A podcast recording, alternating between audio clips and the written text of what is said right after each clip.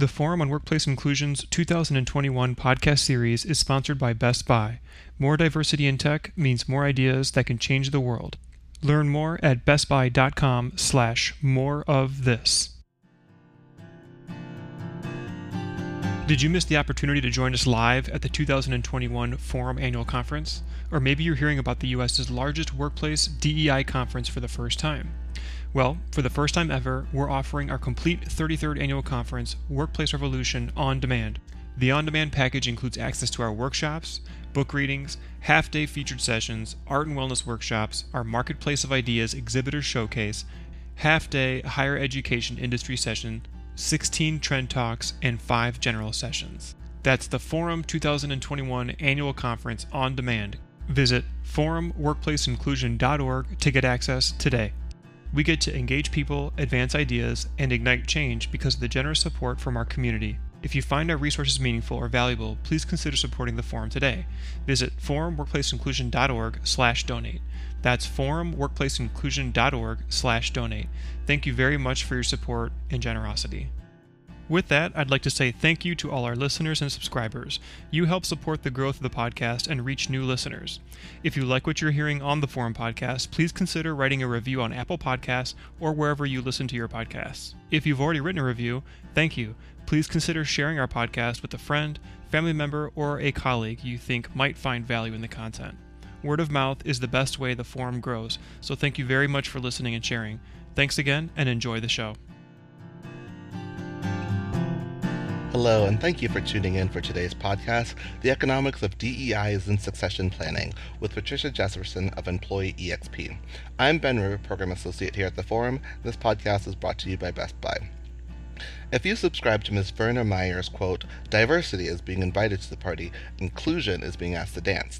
Missing from many inclusive organizations' conversations are the economics of diversity, equity, inclusion, and succession planning. Individual success in an organization equals career, income, and ultimately wealth growth. To an organization, it is net new revenue growth often generated through new products and services. Neither of these can occur without the systemic adoption of skills that develop inclusive leaders. Using the inclusion matrix, this session explores those five critical skills IQ, EQ, CQ, intellectual humility, and vulnerability. Mastering these skills makes for leaders and managers capable of the needed coaching and development required to advance any individual within their organization.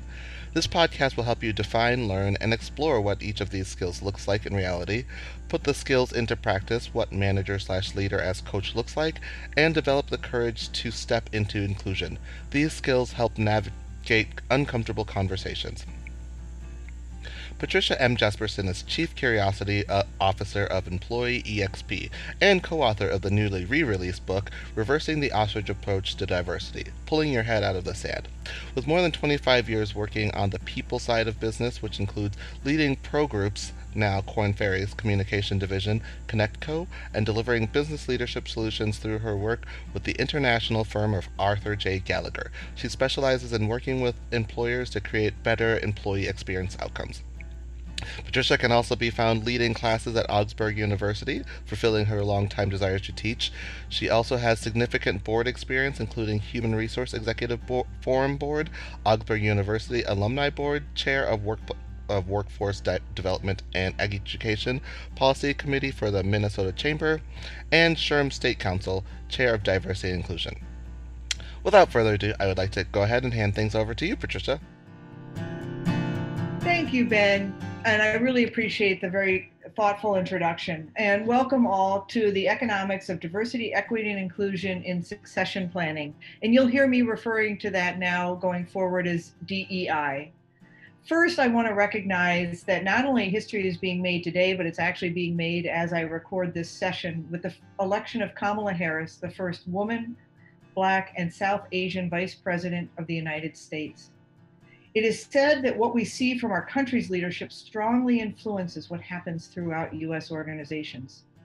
After nearly 30 years of being in the DEI space, struggling with organizational leaders to understand the business case for diversity and inclusion wasn't even a word that existed in the space at that time, that this historic team will continue the that this historic team will continue the exponential changes we now see in DEI work and of course, that I look forward to seeing the first woman president in my lifetime.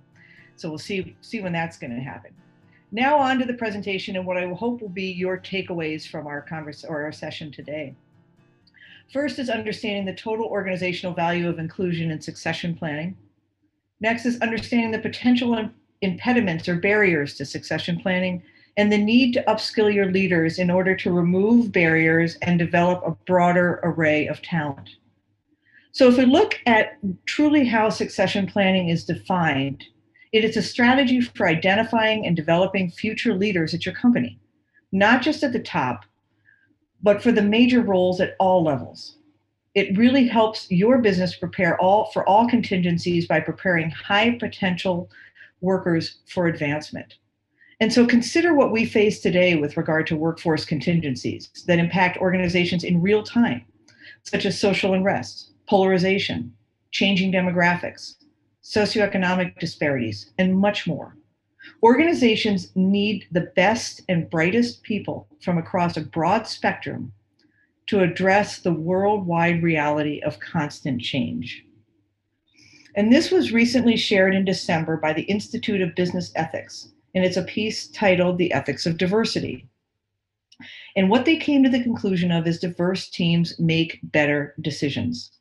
Why is this? Because they looked at the three elements of diversity first being cognitive diversity, or the differences in how we interpret, reason, and solve. Next, being identity diversity, or the differences in race, gender, age, ethnicity, religion, physical qualities, and sexual orientation. And then experiential diversity, socioeconomic backgrounds, skill experiences, etc. Diversity is identified as a talent. It's a mathematical fact and it's an empirical, empirical fact. Diversity is a form of ability and produces a bonus. In simple terms, if we put it in the simplest terms, one plus one can equal three, but only if the two ones are different, which is what results in the bonus. I also cite an equation that I really like, and this comes from Scott Page, who's the author of the diversity bonus.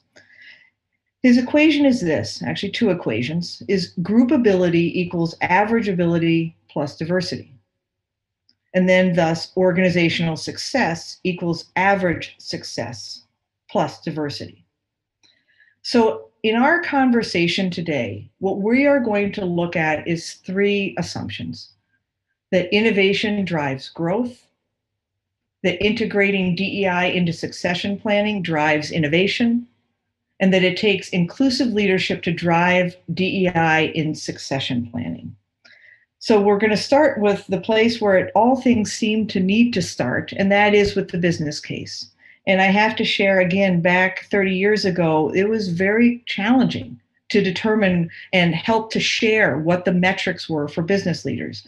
Today, there are metrics all over the place. Some of the leader leading organizations that present those um, the data on the impact of diversity within business would be McKinsey and Deloitte.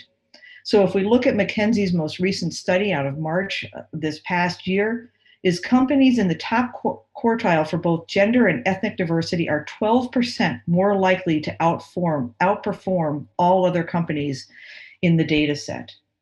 So clearly, diversity leading organizations are in front of other organizations that would be referred to or assumed to be laggards. If we look at it a little bit differently, Deloitte looks at the value of inclusive cultures. One of the key pieces that they bring forward is that 71% of respondents prefer an organization that demonstrates inclusive behaviors with inconsistent inclusion programs as opposed to high quality inclusion programming but inconsistent inclusive behaviors.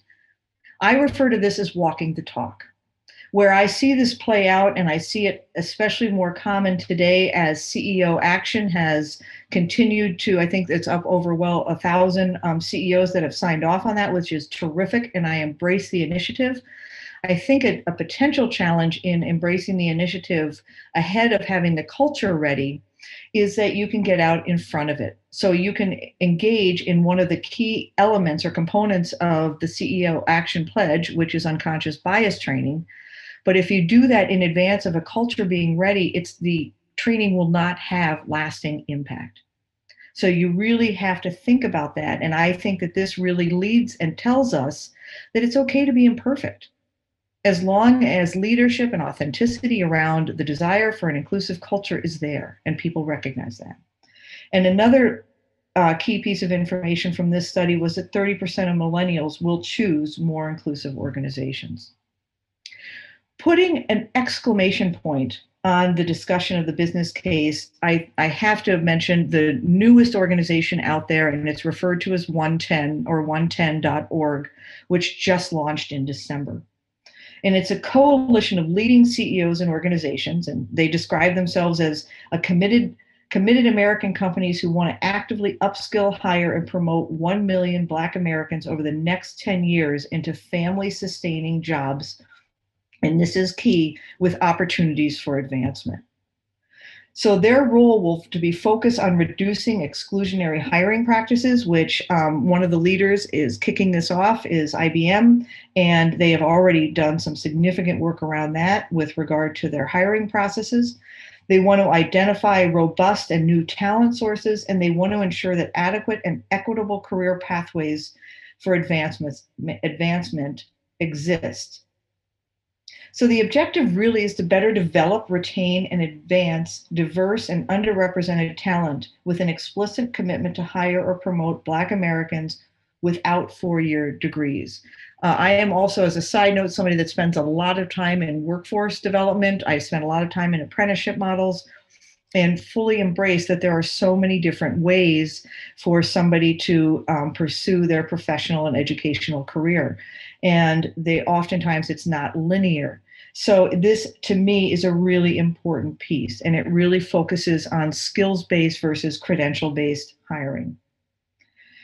So this is terrific work that's being done by organizations now at a much broader scale than we had seen years and decades ago. But while the work of corporate coalitions such as OneTen and ceo action are fabulous there are some realities that still exist today and one of the most corrosive to cultures is the presence of microaggressions. In fact, you're seeing a lot of training, a lot of webinars, a lot of education around microaggressions today. We are not going to really address them in depth. They're so pervasive because they're often perceived as benign by the sender, but the recep- recipient hears them loud and clear. It's really just defined in its basic sense a subtle comment or action. It can be intentional, it could be unintentional but it's often considered and is considered offensive and reinforcing stereotypes. It has mental health impacts, engagement impacts. What I think about when I think about that is I think about um, any relationship that we're in. And I think of it like, and, there's been comparisons, say, to a bank account. You want to have more deposits than you have withdrawals. Regardless of any relationship, if you don't feel good and you're not being reinforced, and you feel like you're growing and developing and there's mutual respect in that relationship, you're not going to want to be in it. So when you think about your culture, does it is it a culture of more deposits or is it a culture of more withdrawals? And so when we see some of these common um, microaggressions, we can see being excluded from events, being encouraged to take less demanding roles or joining less demanding parts of the organization, not receiving credit for something, and then the other, and a key one, is tokenism. And tokenism has really um, gained a lot of discussion, and this is actually going back to a term that was uh, first introduced in the 70s, referred to as weathering, in which tokenism can have both mental and physical impacts on individuals. And in, it's in its most basic form, whether it's with intention, with intention or without intention or perception, tokenism involves the symbolic involvement of a person in an organization due only to a specified characteristic. Could be gender, race, ethnicity, disability, age. But it generally leads to just limited inclusion. It also it can lead to somebody being expected to be the expert on diversity issues. And quite frankly, the, even bringing this up is something that I would have thought would have been gone by the wayside 20 years ago. And I know to this day individuals that have left organizations, very competent organizations, and organizations that may perceive themselves as diversity leaders because they felt tokenized within the organization. So it's something we really have to be cognizant of. of as we are looking at our organizations. And where this all comes down to me is for the leadership piece. And we're going to take a hard look at where leadership lies with regard to succession planning. What is key? So I want you to think about this and I want you to picture this. Picture a road stretched out in front of you. It's protected on either side by a steel hard guardrail. And you know what those guardrails look like. Those guardrails are there and they're designed to keep you on the road. And in the context of today, those guardrails can also keep others off the road. So I think of the many, many times, I'll, I'll put this in analogy together of when I've heard an organization say they're looking for, say, an innovator. And as we know, what often happens with innovators is that innovators do what innovators do they innovate. And what happens is their ideas will bump up against organizational traditions and norms that will result in their premature departure from the organization, whether it's by their own or by the organization's perspective. So that can be a, a significant issue. Thus, we also explore, as we explore embracing the expansion of quote unquote difference in the fullest sense of the word, the potential for a collision of ideas and actions against those guardrails is even greater. And again, those guardrails are traditions and norms. Think of it this way if an individual is quote unquote different in any way, shape, or form from a quote culture fit employee, how is that difference embraced or rebuked? How does it show up in performance reviews? What is necessary to adjust organizational guardrails so that new ideas and perspectives help to drive the business forward versus the individual becoming a performance problem because they can't navigate within those existing structures, within those guardrails? Coming to greater light, especially recently, is the concept of the broken rung. We often hear it related to women, but it can be expanded to really represent individuals of underrepresented populations across the board within a particular setting. And so the biggest optical obstacle faced is that of being promoted from an entry level to a manager role. And as organizational leaders, it's incredibly important to consider that if you don't expand your organization's guardrails, what is the cost to the organization of lost ideas, employer brand, and ultimately innovation to the organization. What is that cost? So, to bring this point to a close, I'm going to share a Yiddish proverb. And it goes like this A group of people were traveling in a boat. One of them took a drill and began to drill a hole beneath himself. His companion said to him, Why are you doing this? Replied the man, well, What concern is it of yours? Am I not drilling under my own place? Said they to him, but you will flood the boat for all of us. Why I chose that proverb is because just by rule law, what, however you want to look at it, human beings are generally less likely to shoot holes in a boat they're actually in. If I feel like I'm a part of it, I want to keep that boat afloat. To the extent people get the opportunity to participate in a process, they're going to be more supportive of it. And process can include everything across the board solving client problems, solving, organizational problems, creatively strategizing, working together to expand the talent pool. All of those pieces are so critical. But if somebody is sitting on the sideline and not feeling like they're a part of it, it can be a neutral or potentially even in the case of the individual drilling the hole, can be a negative impact on the organization. So when we talk about leadership, I like to use the um, familiar 70 20 10 model to start the discussion. 70% of a manager or leader's time is developing people through goals and stretch goals. To be successful in that effort, one needs to ensure work distribution is devoid of bias. Another 20% is coaching and mentoring and that's around both tasks and behaviors. And to be successful, one needs to the ability to mentor, coach others that are different from themselves. And then lastly, the 10% is ensuring that employees receive the needed training to be effective in their job, or growing their knowledge through learning and development. To be successful to ensure act is to ensure access, encouragement, time, and support to all. And as we look at what's happening today, as workforce demographics are changing at an exponential pace, leaders and managers need to skill up. They need to proactively support, encourage, and ensure access for all employees. So, what this all brought us to was designing what we refer to as the inclusion matrix. And really, it's at its basic core a shift or a pivot from the idea of teaching diversity and inclusion to specifically operating from a premise that one if one masters five critical and proven leadership skills one increases their capacity for inclusive leadership. And that by embracing these skills they'll be able to then develop an increased level of self-awareness and individual accountability.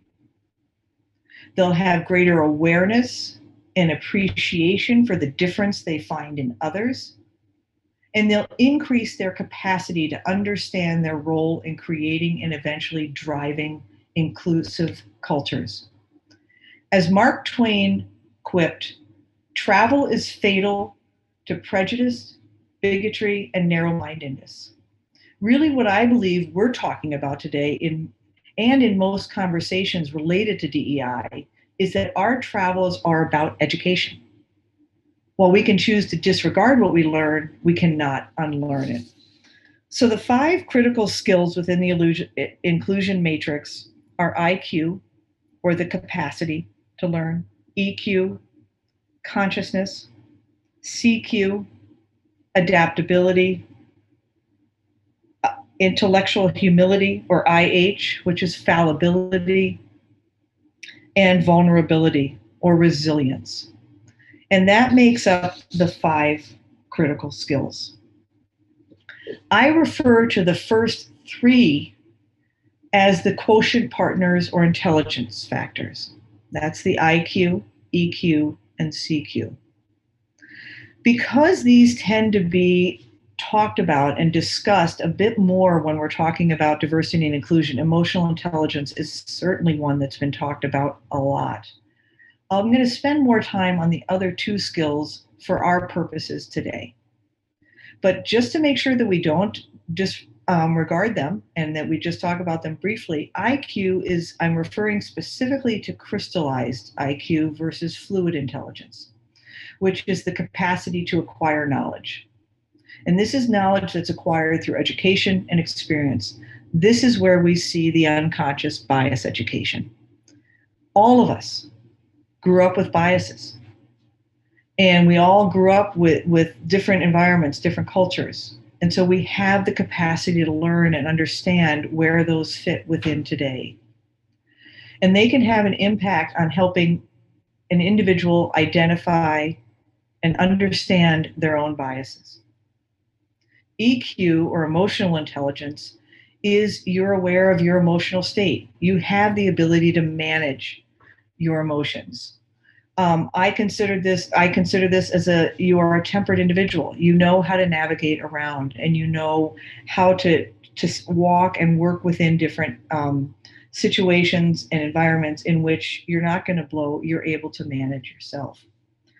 Cultural intelligence is the capability to relate and work effectively across cultures, and it, you're looking and you're demonstrating that you're interested, that you want to understand you're thinking of where you need to adapt and what you might need to think about as you're working within perhaps a different culture. And you're thinking about, hey, let's develop some awareness and a plan for interaction as we continue to grow and go forward. And again, these three tend to be talked about at, at more length. So I'm going to focus a little bit more on both intellectual humility and vulnerability to open intellectual humility, I really like the quote The whole problem with the world is that fools and fanatics are always so certain of themselves, and wiser people so full of doubts. And that's Bertrand Russell. As well, Mark Leary, who's a professor at Duke, defines intellectual humility as the recognition that the things you believe in might in fact be wrong.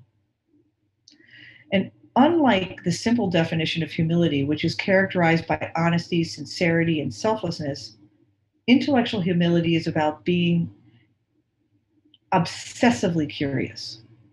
You challenge everything, even when you believe that you are right. And this is something, as, as a side note, I teach uh, ethics class is we often talk about being able to hold opposing ideas in different hands and being able to navigate those. And that is where you're going to see intellectual humility. It's so incredibly important to acknowledge that often our own ignorance is invisible to us and not to others. And uh, we've spent and I've we decades of conversation around this, around not knowing what you don't even know. And that's where you can get yourself in trouble. We tend to overestimate how much we know, especially when it comes to something that's close to our reputation.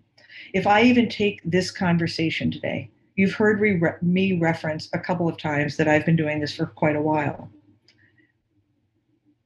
That is actually not necessarily significant in different situations. It's I find myself in a constant learning if I look at myself as a member of the LGBTQ community, I am constantly learning about how my community has changed since when I first uh, came out in, ni- in the 1980s. Things have changed dramatically. So things are constantly changing. We constantly need to learn. So consider that we don't make wrong decisions because of a lack of facts, but lack of self awareness. So, intellectual humility really is about recognizing our beliefs and our opinions can be incorrect. And humility is a, has been defined as a powerful leadership trait. Research has shown that humble leaders inspire close teamwork, more rapid learning, and hiring and higher performance. If you boil it all down, being smart is not enough. Leaders need and cannot be blinded by their ego they must be wise. And as Socrates wrote, and I, I'm, these days I talk a lot about um, the uh, ancient philosophers, but as Socrates wrote, the only true wisdom is in knowing you know nothing. So if we look at the two extremes of intellectual humility, it's going to be intellectual sev- servility and intellectual arrogance. On intellectual servility, or it's one who values their beliefs too little, and arrogance is one who values their beliefs too much. Ultimately, it is pursuing intellectual good for one's own sake, seeking the possibility, as we've shared, of being wrong and being open to learning, being actively clear, curious about one's blind spots. What am I missing here? In my own personal opinion, I again I reference that we hear a lot about emotional intelligence, which I believe is incredibly important to DEI work. I actually think it might be humility that is even greater. Because I think it's that fear of being wrong that often prevents us from engaging in a conversation that we perceive may be difficult because we don't want to say the wrong thing. We don't want to do the wrong thing. So, humility to me is really key and central. So as we look at the last of the um, five skills and we look at vulnerability, I, I turn to this quote. And that visibility which makes us most vulnerable is that which also is the source of our greatest strength. Audre Lorde. And certainly it's talking about uncertainty, risk, and emotional exposure. So, vulnerability is really that ability and the courage to be vulnerable. It's not about winning or losing. It's about the courage to show up when you can't predict or control the outcome. The courage to be imperfect, making sure you're authentic to be who you are, and compassion to be the to be kind to yourself and to others. And certainly one of the leaders in the vulnerability space is Brene Brown. And her quote is The birthplace of creativity is innovation and change. I would translate that as this is stepping into darkness in search of your own light, or taking that proverbial leap even when you don't know what's on the other side. In either case, you are accepting of the mistakes you are sure to make and perhaps the success you could never have imagined. You know, there's been a quote that has been going around LinkedIn. It's uh, it may still be circulating. It was circulating maybe six months ago, and I think it summarizes what we're talking about really well when we think about the vulnerability place, and that is to be brave enough to suck at something new. And so when we look at intellectual humility and we look at vulnerability, certainly there's overlap. There's overlap in all of the five skills. But I look at specifically the last two as so critical as we look at the DNI work and the and specifically as we think about its role in succession planning. As we continue to bring on a broader array of talent to our organizations, we need leaders that are going to be able to step into those places of discomfort, to be vulnerable, to have humility as the whole organization continues to grow together. And it's it doesn't happen overnight. Uh, I was actually just on a webinar last night uh, on an organization that I work with, and the CEO in this particular instance and the HR team were on, and they were excited because they wanted the change to happen very quickly. In fact, they had originally set about a five year, five to seven year expectation around the culture change. And the CEO doesn't feel that's fast enough, wants it faster. And as we talk so much about diversity and inclusion and we think about bringing in new individuals, is it does take time. And cultures do not change overnight. And there it's certainly not a linear process. It will ebb and flow. There will be mistakes that are made. So this brings me to nearly the conclusion of this podcast. And it basically says that once leaders can embrace and master these skills, the final step is to develop what I've referred to as an I'm in or I'm inclusive statement. Statements that can really um, only get wings with the internalization of the five skills and learning them. And what do those look like? So, with regard to IQ or capacity, the I'm in statement is I have the capacity to learn. If we look at EQ and um, consciousness, we look at I'm in and I'm I am measured and caring. CQ or adaptability, we look at I work to understand others. When it comes to intellectual humility or fallibility, I grow through my mistakes. And then lastly, vulnerability and, res- and resilience is I am best when I am open. So what? Honestly, is what I generally ask after any presentation, including my own. So what? The so what for this and for this presentation for me in a nutshell is as follows. When I think of um, first looking at the numbers, we know that diversity and inclusion drive revenue and they drive innovation. There are studies that show that organizations that have greater diversity and embrace it to a greater extent have more revenue from new products and services than their counterparts or their competitors. The representation of underrepresented populations is the beginning versus the end. It takes people and culture equipped to ensure opportunity for success within the organization and ensuring that the organization is accessible to all. So I think, and we talk quite a bit with diversity being about representation, that if you have the numbers, where are those numbers? Do they have an opportunity for growth? Are they receiving mentors? Do, are, do they have access to mentors? Do they have access to sponsors? All of that has to be part of the equation. It is necessary to amp up inclusionary skills for all organizational leaders at all levels in order to successfully drive access for all employees. I would throw out there that, um, and I could probably cite a number of egregious errors around diversity and inclusion made by organizations that have had a long history of commitment to diversity. What we see often in those situations can be senior leadership gets it, and it gets somewhere lost in the middle management and get, gets lost in the day to day, this has to get done today. And so it's not enough to have it at the top. You have to have that leadership and really embracing and understanding inclusive leadership all the way throughout. And finally, I see it as the opportunity to bring together universally valued skills and already wide in practice when you want to upskill your organizational leaders. And this would be referring to the five critical skills that I mentioned. And this is upskilling leaders to work towards more inclusive, productive, and productive, innovative, and ultimately successful cultures. These are leaders that can then continue to lead the organization forward in building that necessary framework to have an inclusive culture.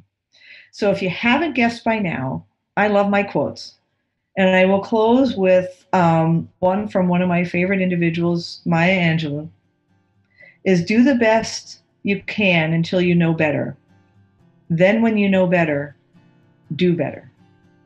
So this really puts out there a challenge for organizations and their leaders to say, what is it that we can do and we can embrace to do better in the economics around succession planning for both the individuals that we want to continue to actually attract, retain, and engage, develop, and for the organizations themselves.